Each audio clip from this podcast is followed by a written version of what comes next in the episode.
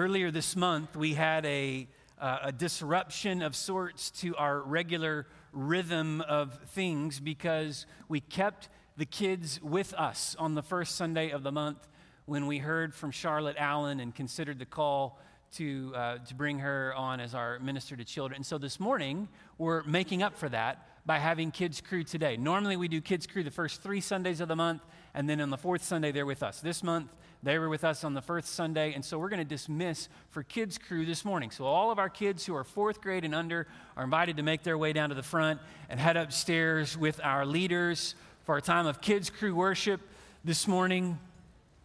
They're in the book of Acts as well. As we're studying through the book of Acts, we'll be in Acts chapter 6 and 7 this morning. So I invite you to turn your Bible to Acts 6. We're going to see the story of Stephen in Acts chapters 6 and 7. Stephen is often referred to as the first martyr of the church, but I want to define that phrase, that term, martyr.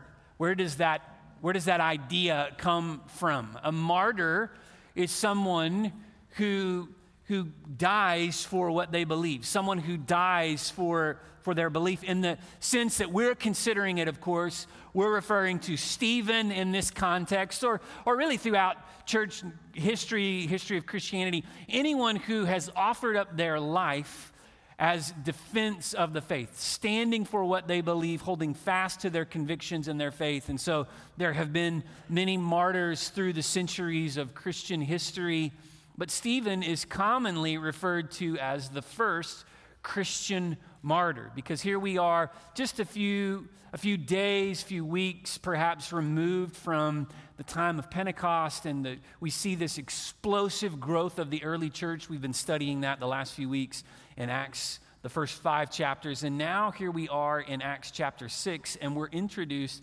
to stephen a little bit more about that in its full context in just a minute it was the early church father and the author tertullian who said that the blood of the martyrs is the seed of the church. And in, in writing that, what Tertullian was saying is that you can kill us, but you can't stop us. Because when you kill us, all you do is you prove what it is that we believe in. When we die for our faith, we bear witness to the hope that springs eternal through faith in Jesus. And so, famously, he he made the statement in, in his work, Apologeticus. If you know, an apologetic is a defense. And so, in, in offering a defense of the faith, in, a de, in an early written defense of Christian faith, Tertullian wrote that the blood of the martyrs is the seed of the church. That phrase has echoed throughout Christian history. It has remained. It's a very famous, I suppose, probably in all likelihood, if you've been associated with the church, if you've been around the church much, you've probably heard that before, even if you didn't know precisely where it came from or to what you might attribute that. But the idea is simply this that even in death, we have the opportunity to offer a witness to Christ. Now, this morning, as we're referring to the story of Stephen, we're going to draw some application, some really, I think, really important application from Stephen's life and Stephen's witness. And when we talk about Stephen being a martyr, I just want to say clearly up front that I, don't mean to equate that when you and I stand for what is right, that we are being martyred for our faith. We aren't martyrs in that sense. There truly are, even today even actually around our world today, there are people, perhaps even this very day, there will, there will be people in our world who will offer their lives for Christ, standing strong in their faith, not recanting their belief. That actually is still common today. In American Christianity, many times we're so far removed from that, from the idea, because of the freedoms that we enjoy, that that maybe we feel like, well, that's something that used to happen, but actually, uh, there, there are many different groups that sort of study uh, martyrdom, if you will. That, there's a group called Voice of the Martyrs that perhaps you've heard of. They're based out of Oklahoma, out of Bartlesville, Oklahoma. There are other groups that study Christian movements, gospel movements around the globe, and they, and they tell us that even each year there are, there are thousands, even in some instances, hundreds of thousands, they believe, who die for their Christian faith, their Christian belief in reaches of the globe where they don't share the freedoms that we have. And so I don't mean to say, I don't mean to trivialize their sacrifice in some way by saying, yeah, when, you know, when you and I are inconvenienced in some, day, in some way that we're made a martyr. And yet, in a very real sense, we, we can't control that, right? What we can control is that when we find ourselves in, in the moment where we have an opportunity, face to face with an opportunity to stand for Christ, to bear witness for Him, to remain steadfast and true in spite of trials, in spite of opposition, in spite of the things that we may be against, we have a very real choice to make. Will I stand for Jesus or will I take the path of least resistance? My hope this morning is to encourage you, to challenge us, even through the witness of Stephen, that we would stand learning from the witness, learning from the example of Stephen. Stephen is a, really an incredible figure, as we'll come to see in these two chapters. And there's very brief, there's a very brief uh, treatment here, really, in this part of Acts. This is the only place in the Bible, in fact, that we hear of Stephen, really, that we, that we know about Stephen and Stephen's witness. And yet, Stephen has a profound impact on even our lives today because what we come to see at the very close of Stephen's story in the early chapters of Acts, or in the early verses, excuse me, of Acts chapter 8, is that there was a young man who stood by at the moment of Stephen's death, and his name was Saul. We're going to see in a few weeks that Saul later has his name changed to Paul and becomes, I suppose we might say, the most significant uh, evangelist, the most significant Christian witness perhaps ever in, in the history of Christianity. And Stephen has a direct influence upon and a direct link to Paul through his witness. But not only because of the way that he influenced Paul, but in the way that he, that he lived for Christ in his moment. When, when it was his turn to bear witness, we see that Stephen had a, a profound impact. And so let's just retrace our steps to get to Stephen. We see that the church begins to grow and they begin to have influence. We're even going to see in the story of Acts 6 that the gospel begins to spread outside of Jerusalem. What starts in Jerusalem spreads from the, the area of the temple with the Jews into the area of Judea with Greek speaking Jews. They, that, what referred to here in Acts chapter 6 as Hellenists, and I'll explain a little bit more about that in a minute.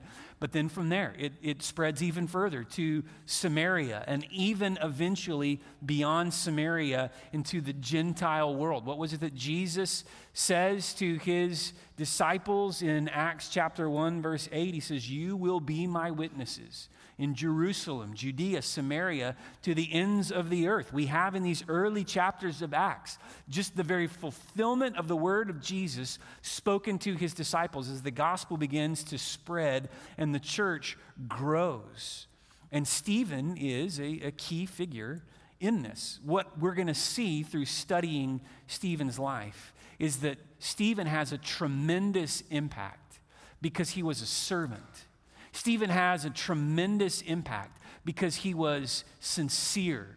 Stephen has a tremendous impact because when the opportunity comes, he stood strong in the faith. And Stephen has a tremendous impact because he suffered well for the sake of the gospel. And so this morning, I want us to consider the life, the witness of Stephen as we learn lessons from his witness. If you were listening, I just actually gave away all four points. And so uh, we'll go back and hit them here, but some of you may have caught that. But the first lesson that we learn from Stephen is this is that service will build the church service will build the church. Look with me at Acts chapter 6.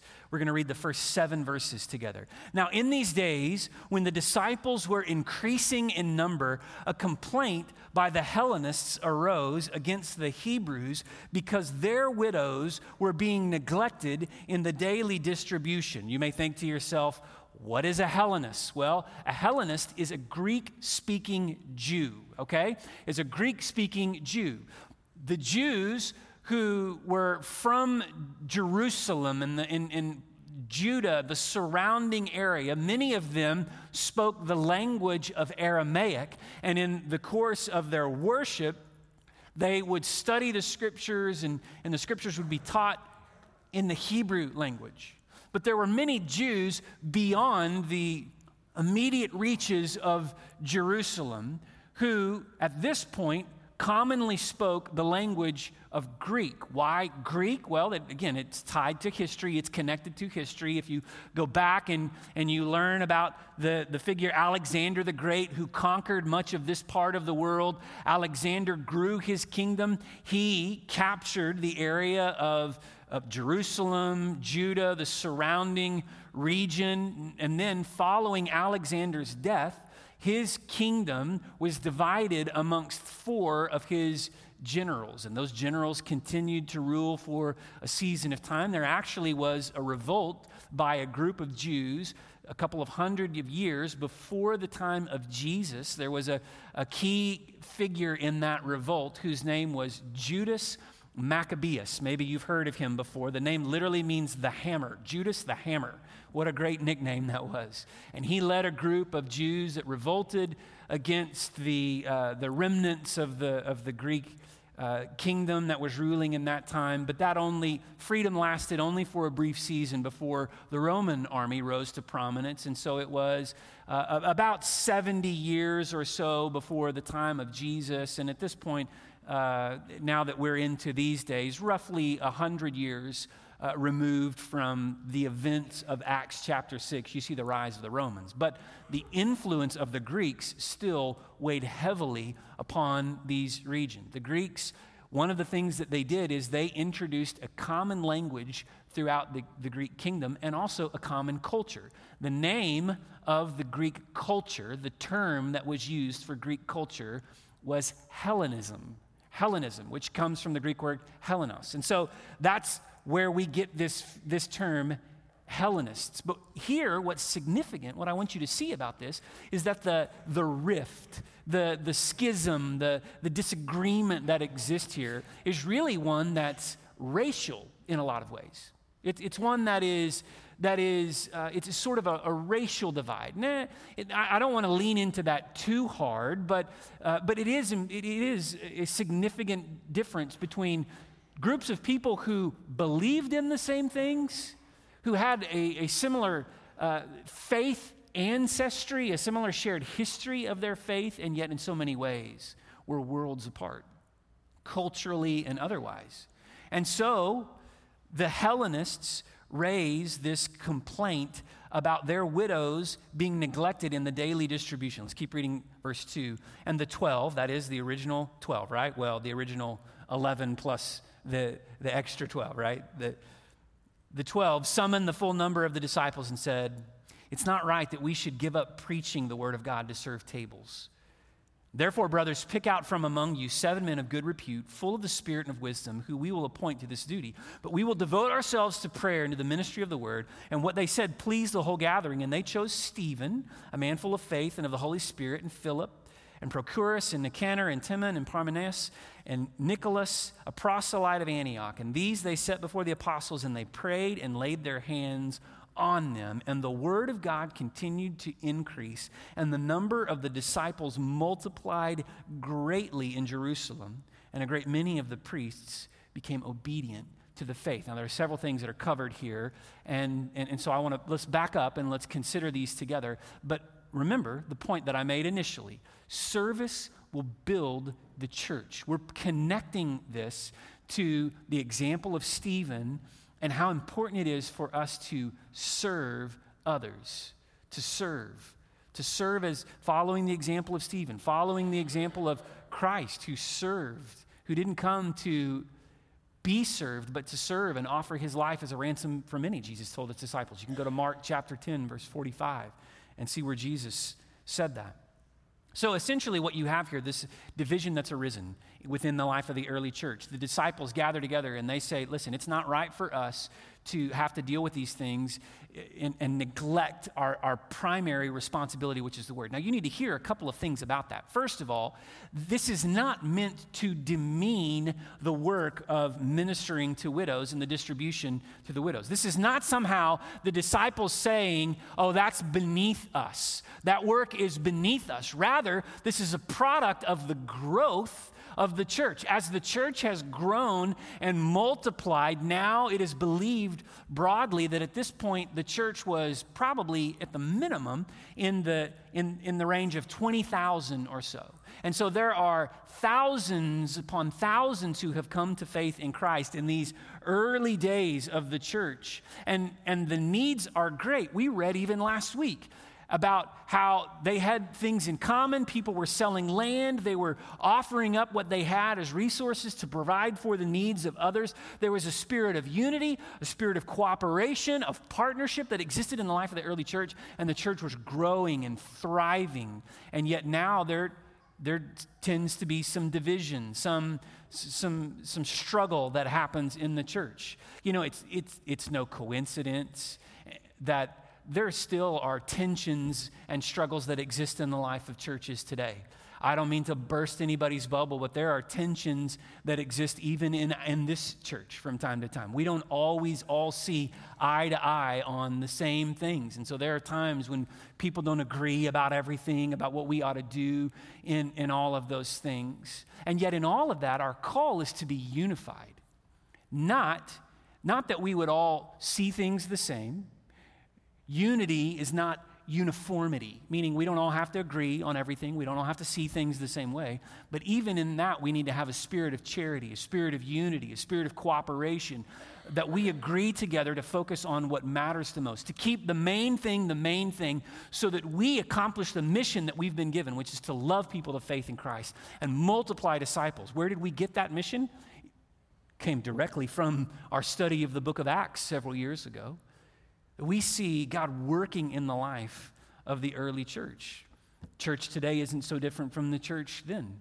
And so, in order to deal with this, the disciples urged the church to appoint what we largely believe to be the first group of deacons. Now, the word deacon is never used here in this text. It talks about their service, how they waited tables, the, the, the waiting of tables as, it, as it's referred to there. That word is actually from the Greek word diakonos, which is the word for a servant or, or, or service. It's the verb form of that word. So this is the deacons who are deaking, right? I mean, this is the deacons who are serving, the servants who are called to serve here in the life of the early church. We, we believe, I believe, that these were the first deacons, even though they're not officially referred to by that title. In fact, when you, when you study the scripture, you actually only find two references in the New Testament specifically to deacons. You find a reference in Philippians chapter 1, verse 1, where Paul is giving his opening address to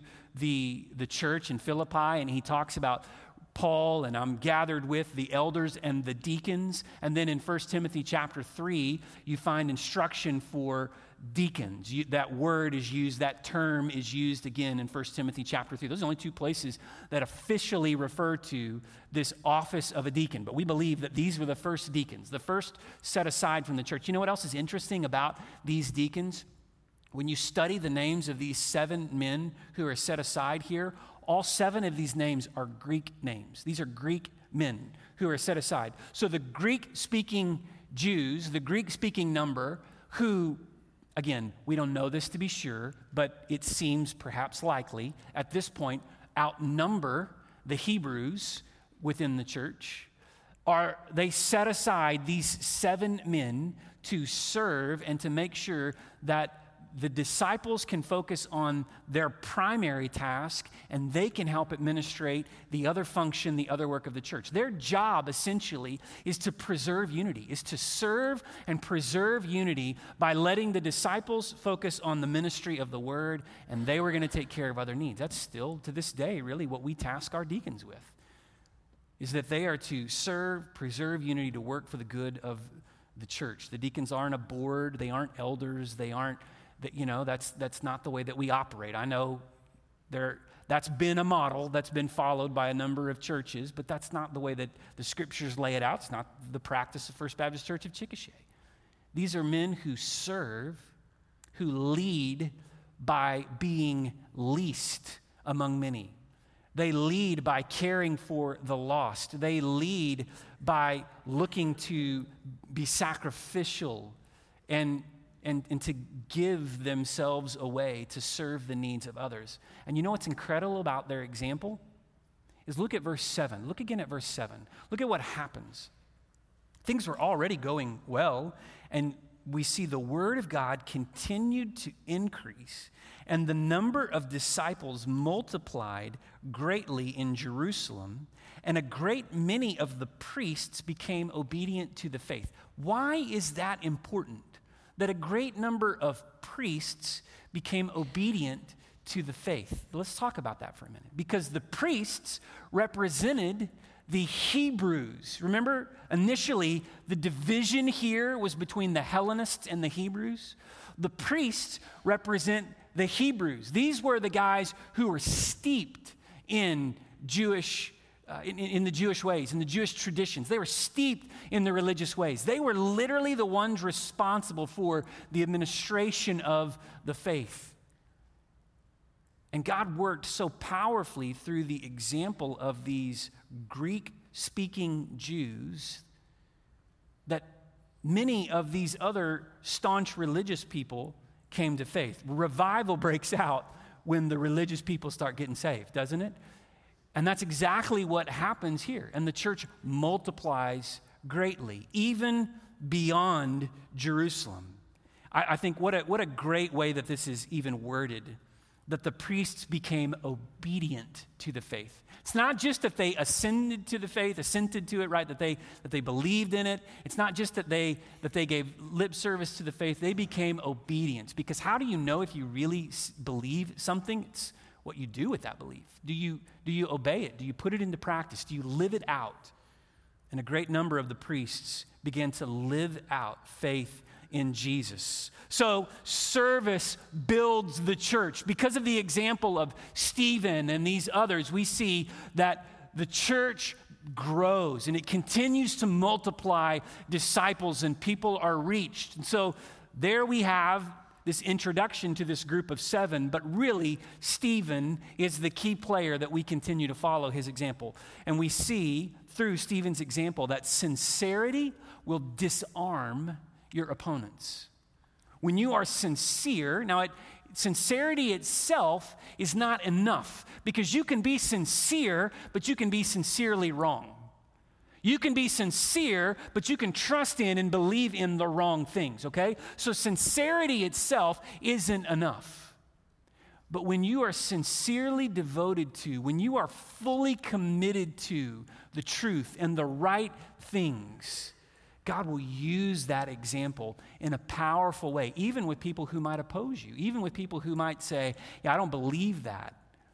And that's exactly what we see in verse 7. Through Stephen's service and his sincere faith, even these priests who would have been opponents to Stephen in a sense, who would have been opposed to faith in Jesus and all that represented, because again, it, it really meant in so many ways, it meant that, that they were wrong. They were responsible for the death of Christ and, and all the ramifications that would come through that. Stephen's going to point that out abundantly clear in his sermon in just a moment. And yet, because of the sincerity of Stephen's faith, many came to faith in Jesus. Let's, let's keep reading, verse 8. And Stephen, full of grace and power, was doing great wonders and signs among the people. Again, we've seen in Acts that the evidence of faith is the presence of the signs and wonders. And so here it is in the life of Stephen. Full of grace and power, was doing great wonders and signs among the people. Then some of those who belonged the synagogue of the freedmen, as it was called, and of the Cyrenians and of the Alexandrians and of those from Cilicia and Asia rose up and disputed with Stephen. Now, again, these are all different These are all different, uh, we'll call them tribes or, or groups, subgroups within the Jewish faith. And they're, each one of them represented some different power structures, some different ethnicities who were a part of the Jewish faith, these Jews who were scattered throughout the, the surrounding territory in these lands where they had been carried off in the period of conquest. And again, that goes back to their, their history, if you know a little bit about Jewish history. Verse 10 But they could not withstand the wisdom and the spirit with which he was speaking. Why? Because Stephen was sincerely committed to the truth. And even though they might argue against him, ultimately they can gain no real ground because Stephen was firmly committed to the truth. And the truth wins, ultimately. The truth wins. It may not always seem like that. In fact, sometimes it's really playing the long game. But in the end, the truth will win. And that's exactly what Stephen was committed to. Verse 11. Then they secretly instigated men who said, We have heard him speaking blasphemous words against Moses and God. And they stirred up the people and the elders and the scribes, and they came upon him and seized him and brought him before the council. And they set up false witnesses who said, This man never ceases to speak words against this holy place and the law. For we have heard him say that this Jesus of Nazareth will destroy this place and will change the customs that Moses delivered to us. And gazing at him, all who sat in the council saw that his face was like the face of an angel. It's interesting here that the charge they bring against Stephen is that he has that he has sinned against the traditions given to them by Moses. But then we see this this uh, this phrase here is that his face was like the face of an angel. Who else was it that had a face that glowed radiantly like the face of an angel, which was a demonstration that he had been in the presence of God? It was Moses himself, wasn't even even their own even their own false witness against Stephen really is just sort of a house of cards of sorts. But we see that Stephen remained sincere and that because of his sincere commitment to the truth, it, it disarms his opponents to the point that the only thing, the only real recourse they have is to just m- make up lies against him, to just make up lies, to bring false witness and false accusations against him because he is so sincere, has so much integrity that they, and again, this is about our example of, from Stephen, right? That we would be challenged to live with such a sincere commitment to the truth, with, with the type of integrity that will win the day in the end. It's really common that when you feel attacked in some way, that you want to you want to go on the defense, right? We want to defend ourselves. And I'm not saying there isn't a place for a, a healthy and even a robust defense of, of, of our faith, even of your character. But what I find to be so convicting about Stephen's example is Stephen doesn't try to get into the, the, the, mud of, of things here. He's, he's not worried. Stephen's goal is not to try to say, I would never, and defend himself. Instead, he just uses this as the opportunity to preach Jesus. He just takes what they would say against him, the lies that they, that they trumped up against him, and he uses it to preach Christ. And so I think, again, that what we learn from this is that strength will seize an opportunity to declare the gospel. Strength, Stephen, no doubt, is a, demonstrates unreal strength. And so they, they bring him before the Sanhedrin. They ask him, what does he say about these things? And Stephen offers a defense. And, and that's really what you have the bulk of Acts chapter 7. I'm not going to read all of it, but you can go back and you can read. And essentially, in Acts chapter 7, Stephen takes on the sacred cows of, of Zionism, as we would call it today, or the, the Hebrew faith. He takes on the sacred cows of their faith. He points to, first of all, the land, their belief in the promised land, and that that made them uh, special people. He, he points to the law and their devotion to the law, but not just their devotion to the law, but an unhealthy uh, devotion that they had to the law that, and, and, and, and Moses, the way that they exalted Moses rather than God. And then he points to the temple. And again, how the temple was given to them as a place that they might meet together God, but they had so perverted and so distorted what God gave them. And, and Stephen even says to them essentially, You guys rejected Jesus. Jesus was the fulfillment of the promise of God to make a people. That's what the land represents. Jesus was the fulfillment of the law of God, which brings cleansing Jesus was the fulfillment of the temple, the place where God meets with us, that God dwells with us, that He tabernacled with us and dwelled among us. And so, Stephen essentially in his sermon points to their, their outright rejection of Jesus. And as you can imagine, that didn't sit really well with these leaders. In fact, let's skip forward to chapter 7. Look at verse 51. Look at the way he ends his sermon. Aren't you glad? You, hopefully, you'll be glad that I don't use phrases like this when I preach to you. You stiff necked people, uncircumcised in heart and ears, you always resist the Holy Spirit. Which of the prophets did your fathers not persecute? And they killed those who announced beforehand the coming of the righteous one, whom you have now betrayed and murdered. And you receive, you who received the law as delivered by the angels, and did not keep it. Now, you probably don't have to know a lot about their faith and their practice to realize that this, this was an outright accusation. These are fighting words that Stephen has just delivered to them. And, and unless you don't necessarily see that, go to the very next verse. Now, when they heard these things, they were enraged and they ground their teeth at him. I don't know exactly what that might have looked like, but I imagine people so angry that, that they were incensed to the point that I mean, it's like literally they're grinding their teeth. They're ready to go. And we'll see in a moment just how angry they were. But first, consider again Stephen's witness.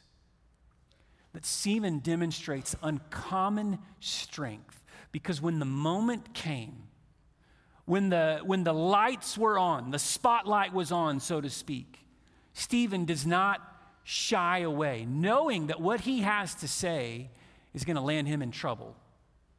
Stephen leans in, he doubles down, because in, in his spirit, he, he knew this was an opportunity to preach Christ. And so, with great power and authority, Stephen proclaims Jesus as the fulfillment and the rejection of the Jewish leadership of the gospel and, and their outright rejection of God's authority because they rejected Jesus. Strength will seize an opportunity to declare the gospel. When we, when we live with strength, we will declare. Now, again, I, this doesn't mean that you need to, that you need to do it with with vile hatred in your heart. There's no hatred here, there's no animus in Stephen's heart, just a, a sincere and, and a total devotion to the truth. He's just saying it as it is, but those words didn't sit so well with the leadership. Finally, we see this in Stephen's example that suffering well will soften calloused hearts. Even though that's not immediately obvious, we understand that eventually Stephen's example here and how he suffered well for the gospel has a profound impact, especially, as I've said already, on the life of Saul, who would later become this great evangelist for the faith. Let's pick up reading again, verse 55, chapter 7, verse 55. But he, he being Stephen, full of the Holy Spirit, gazed into heaven and saw the glory of God and Jesus standing at the right hand of God. And he said, Behold, I see the heavens open and the Son of Man standing at the right hand of God. But they cried out with a loud voice and stopped their ears and rushed together at him. Then they cast him out of the city and stoned him. And the witnesses laid down their garments at the feet of a young man named Saul. And as they were stoning Stephen, he called out, Lord Jesus, Receive my spirit. And falling to his knees, he cried out with a loud voice, Lord, do not hold this sin against them. And when he had said this, he fell asleep. What an incredible example. Now, I don't want to, I don't want to be real graphic or gruesome about this, but I've reflected a lot this morning, uh, this week, rather. I, I shared this this morning with our staff. We gathered together and we spent some time in prayer before church. And I shared with them that I've reflected a lot this week on this scene played out in a way that I really haven't in the past. I've known about this story for, well, for a long time. But this week, in thinking about it, I've replayed this in my mind like a scene from a movie. Imagine they're so enraged at what Stephen has said that they seize him and they drag him outside and they pick up rocks and begin to hurl rocks at him, bludgeoning him to death. It's a gruesome and awful way to die. And in the midst of that, what is Stephen's witness? Not to run, it's not to scream curses at them. It's not to try to defend himself in some way. It's not, instead, what does Stephen do? He, he cries out, Lord, forgive them. Forgive them of their sin. Now, first, that doesn't seem to have a really profound effect. In fact, we read in the opening verses of chapter 8 that Saul, this same Saul that we just met, is ravaging the church. He's ravaging the church. And yet, I can't help but think the Bible doesn't tell us this, so admittedly, I'm, I'm, uh, I'm, I'm thinking out loud here. This is some conjecture, but I can't help but think that Paul couldn't let go of the scene that unfolded in front of him, and he would replay that in his mind's eye, thinking about the brutal death that Stephen suffered in his own presence really in so many ways under, under Paul's authority. They laid their cloaks at his feet, which is a way of saying that Paul sort of oversaw this whole thing.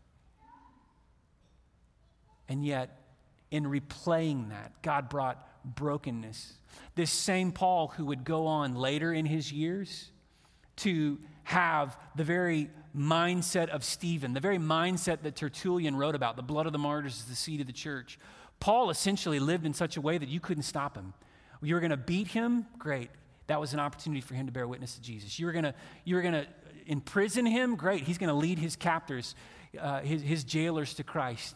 You're going to, you're going to punish him in some way. You're going to torture him. Then in his, in his pains, he's going to cry out the greatness of Jesus. You couldn't stop this guy. You're going to take his life for him. All the better. An opportunity to bear witness to his faith in Jesus, to be absent from the body, to be present with Jesus, and so to give glory to the Lord and meet him face to face. You couldn't stop this guy. Where did Paul learn that example? Well, at least in part, I think he was, he was challenged by what he saw in the witness of Stephen. But what's more is, think about this Stephen's name, the name Stephen, actually comes from the Greek word Stephanos did you know that the Greek word Stephanos is the word for crown? The Greek word Stephanos is the word for crown. So Stephen's name literally means a crown.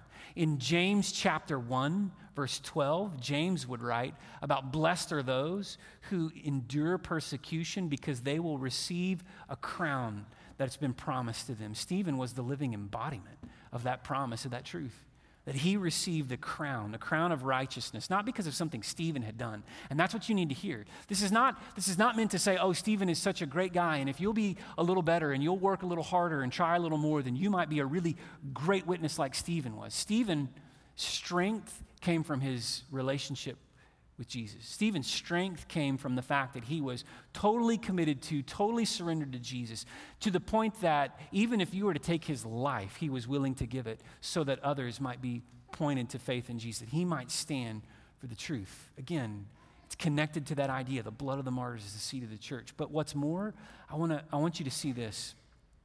Look at where Stephen's real example comes from.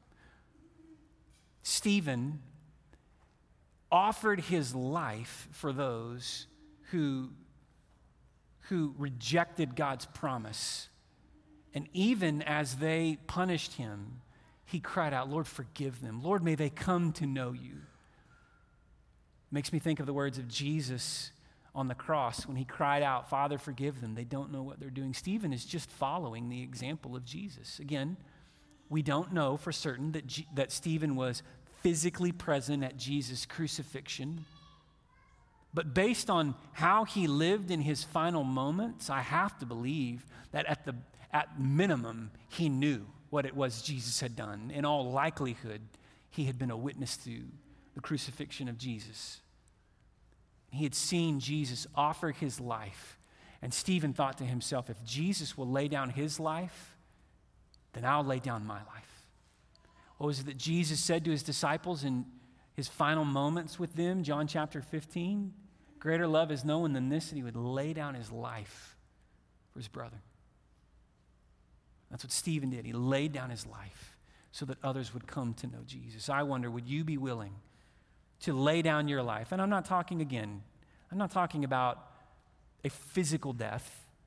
Could it come to that? Perhaps. I, I can't see into your future any better than I can see into my own. But without hesitation, I can say it will require some element of sacrifice, some element of surrender, some element of giving away of ourselves. When I was a teenager, there was a man in our church, uh, a man named Ron Pepper, who was a, uh, a great man of God and, and uh, just a humble guy, just a very, just a very normal, average guy. Loved the Lord, served in the church, uh, served in the, in the nursery at the church where I grew up for many years. He rocked babies in the nursery uh, in, in, the church and was just a, a humble man. And when I was a teenager, he was diagnosed with leukemia.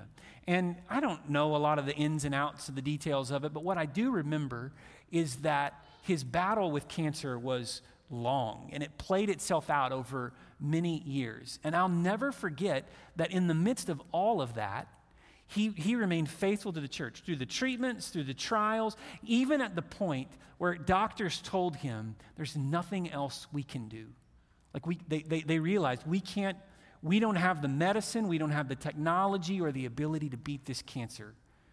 That short of a miracle, this will take your life. And even at that point, he kept coming to church, he kept singing in the choir.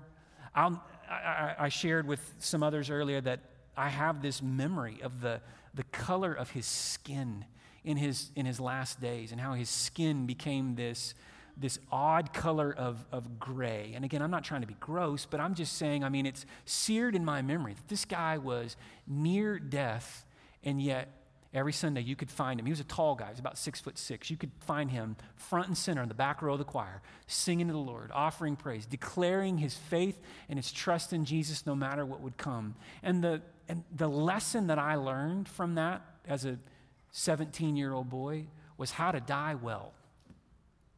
And I thought a lot about that this week as well. I thought a lot about that, reflected on the fact that, you know, in Stephen's life, Stephen's greatest sermon was not what he preached in Acts 7, but rather the way that he died. It's those words Lord, forgive them of their sin. The greatest sermon that Stephen preached was in the way that he suffered and died. Suffering well has the, has the ability to soften callous hearts. I pray that it wouldn't require your life, and yet, if it did, would you be willing? Would you, would you endure suffering for the sake of Christ? My challenge is that we would be people who would build the church through our service, that we would have the kind of sincere faith that disarms people because we're so devoted to, committed to the truth that the only thing they can do is make up lies against us, that we would stand strong when the opportunity comes and proclaim the gospel, declare the gospel, both in word and deed, and that even if necessary, we would suffer well for the sake of the gospel. And who's the ultimate example of all those things? It's actually not Stephen, it's actually Jesus, isn't it? Jesus is a true and better Stephen because Jesus served well by meeting your greatest need with his death on the cross. Jesus was sincere and sincerely devoted to the truth and justice and righteousness in its truest forms. Jesus stood strong when faced with opposition and he suffered well so that you and I could be forgiven and set free. Today, may we look to Jesus and may we endure and persevere in spite of all that we are against, knowing that Jesus is our ultimate example. And if there's never been a time when you've trusted Him, when you've surrendered your life to Him, then I pray that even today you might be challenged to trust in Jesus by faith, just as Stephen did, just as others have, that you might receive the power of His Holy Spirit, the strength that comes through the indwelling presence of God in your heart and your life, that you would know Him by faith and live for Him, that others around you may trust in Him as well. So I want to ask if you would to bow your heads with me and close your eyes as we move into a time of invitation, a time of response this morning, and even as we pray together. I want to pray that God would speak so clearly to us that we would know, each and every one of us, exactly how it is that we're to respond to Him today. And if God is calling you in this moment to surrender your life to Him, and you sense the urging of His Spirit to trust Him by faith, and I would challenge you, even in this moment, that you would come and that you would surrender your life to Jesus when we sing in a moment. And so, Lord, our prayer is that you would speak through us today, through my words and through the declaration of your goodness as we, as we sing these words, that, Lord, that you, Jesus, would be at the center of all of this. And as we point to you, as we bear witness to you, as we even now trust in you, may you move among us. Lord, stir the hearts of any who might not know you, that they would trust in you by faith. Stir the hearts of everyone, that we would live for you, fully devoted to you. Move among us, we pray now, Jesus. Amen.